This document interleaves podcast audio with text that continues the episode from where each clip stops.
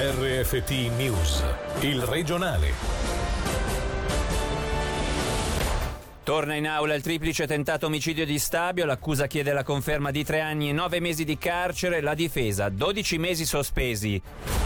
Più che soddisfatto sono preoccupato per non essermi confrontato con qualcuno a cui avrei anche lasciato spazio. Così il neorieletto sindaco di Prato Leventina, Davide Gendotti, ai nostri microfoni. Ristrutturare o ricostruire completamente le scuole al Burio di Gordola è braccio di ferro in vista del referendum che domenica porterà i cittadini alle urne. Buonasera dalla redazione di Radio Ticino. Torna in aula il triplice tentato omicidio di Stabio. L'imputato 77enne condannato a tre anni e nove mesi di carcere chiede una riduzione della pena a un massimo di 12 mesi sospesi per lesioni semplici. Selin Lalomia.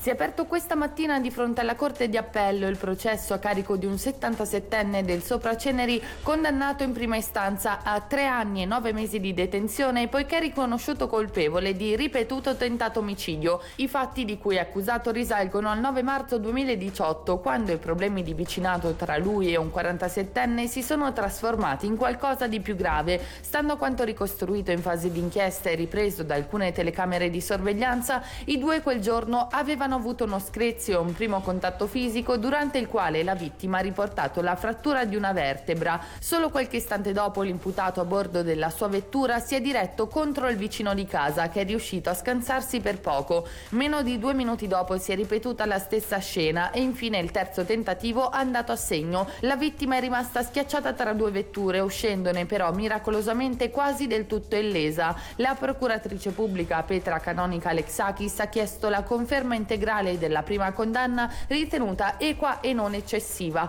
La difesa invece rappresentata dall'avvocato Gaia Sgragen si è battuta per una condanna a 12 mesi di carcere sospesi per lesioni semplici, considerando la colpa dell'imputato media leggera poiché secondo lei voleva solo spaventare il suo antagonista. La sentenza verrà comunicata alle parti nelle prossime settimane.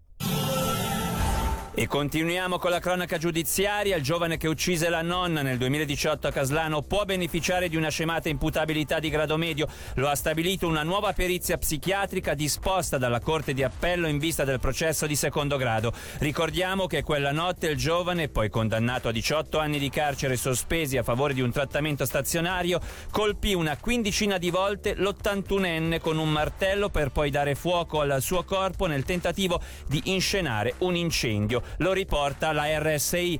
E sempre dalla RSI arriva la notizia che è stato fissato per il primo luglio il dibattimento nei confronti del presunto assassino della 22enne inglese alla Palma Olac di Muralto. Il 31enne germanico dovrà rispondere dell'accusa di assassinio.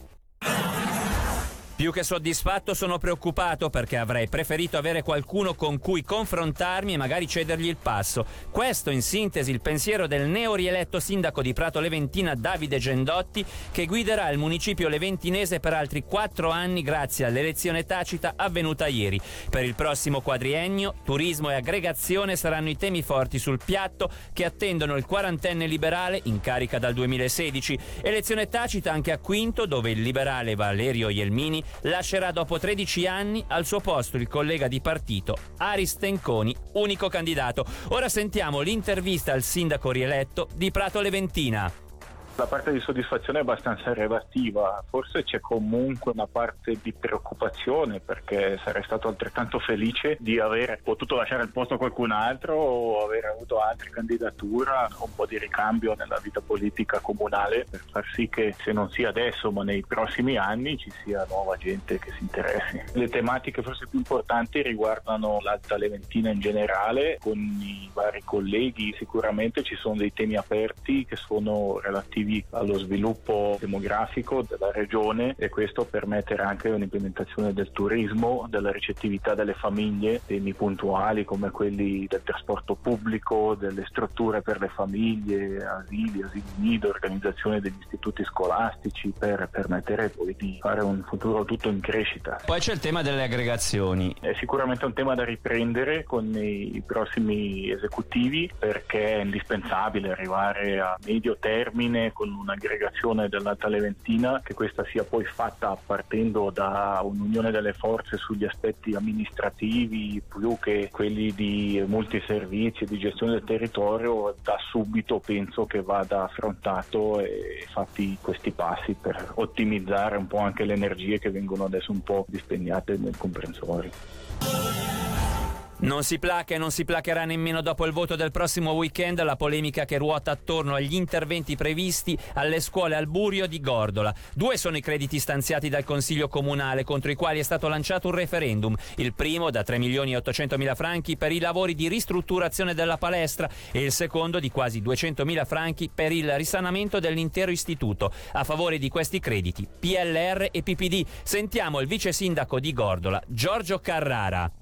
La scuola di Gordola ha 50 anni di vita, se nel suo telaio tiene, in tutto il resto una certa manutenzione richiesta, si vuole ristrutturare, quindi dare qualcosa di bello, più moderno, sono ben ambientate, quindi a farle nuove da un'altra parte è contesto non so se sarà uguale, sono grandi e questo se si fa una scuola nuova con i terreni che abbiamo adesso a Gordola è difficilmente o quasi impossibile che possano riportare queste metrature.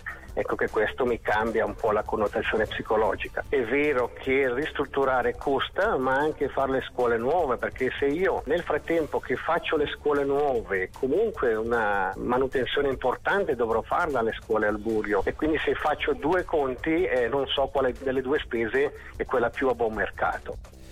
Contrari alla ristrutturazione invece gli esponenti di Lega e UDC che ritengono più opportuna la costruzione di uno stabile nuovo. Sentiamo il presidente del gruppo Lega UDC di Gordola, Alessandro Gnesa. Direi no a quello che è un po' la ristrutturazione per il semplice fatto che abbiamo dei preventivi che sono ancora tutti da definire, praticamente un costo complessivo di circa 20 milioni. Crediamo che con questo importo si possa edificare una nuova scuola molto più confacente, più attuale, più dinamica, con aule adatte anche alle nuove esigenze didattiche, una migliore efficienza per quello che è l'ambito energetico e non da ultimo trovare una certa centralità all'interno del paese. In secondo luogo luogo la tempistica di realizzazione ci sembra in 3-4 anni molto azzardata, facendo un risanamento unicamente durante il periodo de- delle vacanze scolastiche potremmo trovarci con un cantiere che grosso modo possa durare anche 5, magari anche 6 anni. Ci domandiamo quanto disturbo possa portare. Ora sentiamo le brevi a cura di Angelo Chiello. 43 milioni di franchi per ristrutturare e ingrandire il pretorio di Bellinzona e quanto prevede il Consiglio di Stato per gli spazi destinati dal 2025 a Tribunale Penale Federale, Pretura, Gendarmeria e Polizia Giudiziaria. L'ultima parola spetterà al Gran Consiglio. Altra giornata senza decessi in Ticino causati dal Covid-19. 44 i nuovi casi registrati nelle ultime 24 ore. Negli ospedali 63 i pazienti totali ricoverati, 10 nei reparti di cure intense. Lotta alle neofite, il cantone è intervenuto contro le specie invasive alle isole di Brissago. All'operazione hanno preso parte anche gli allievi delle scuole speciali del Sopraceneri. Con questo per oggi l'informazione termina qui. Dalla redazione da Davide Maggiori, l'augurio di una buona serata. Il regionale di RFT, il podcast su www.radioticino.com.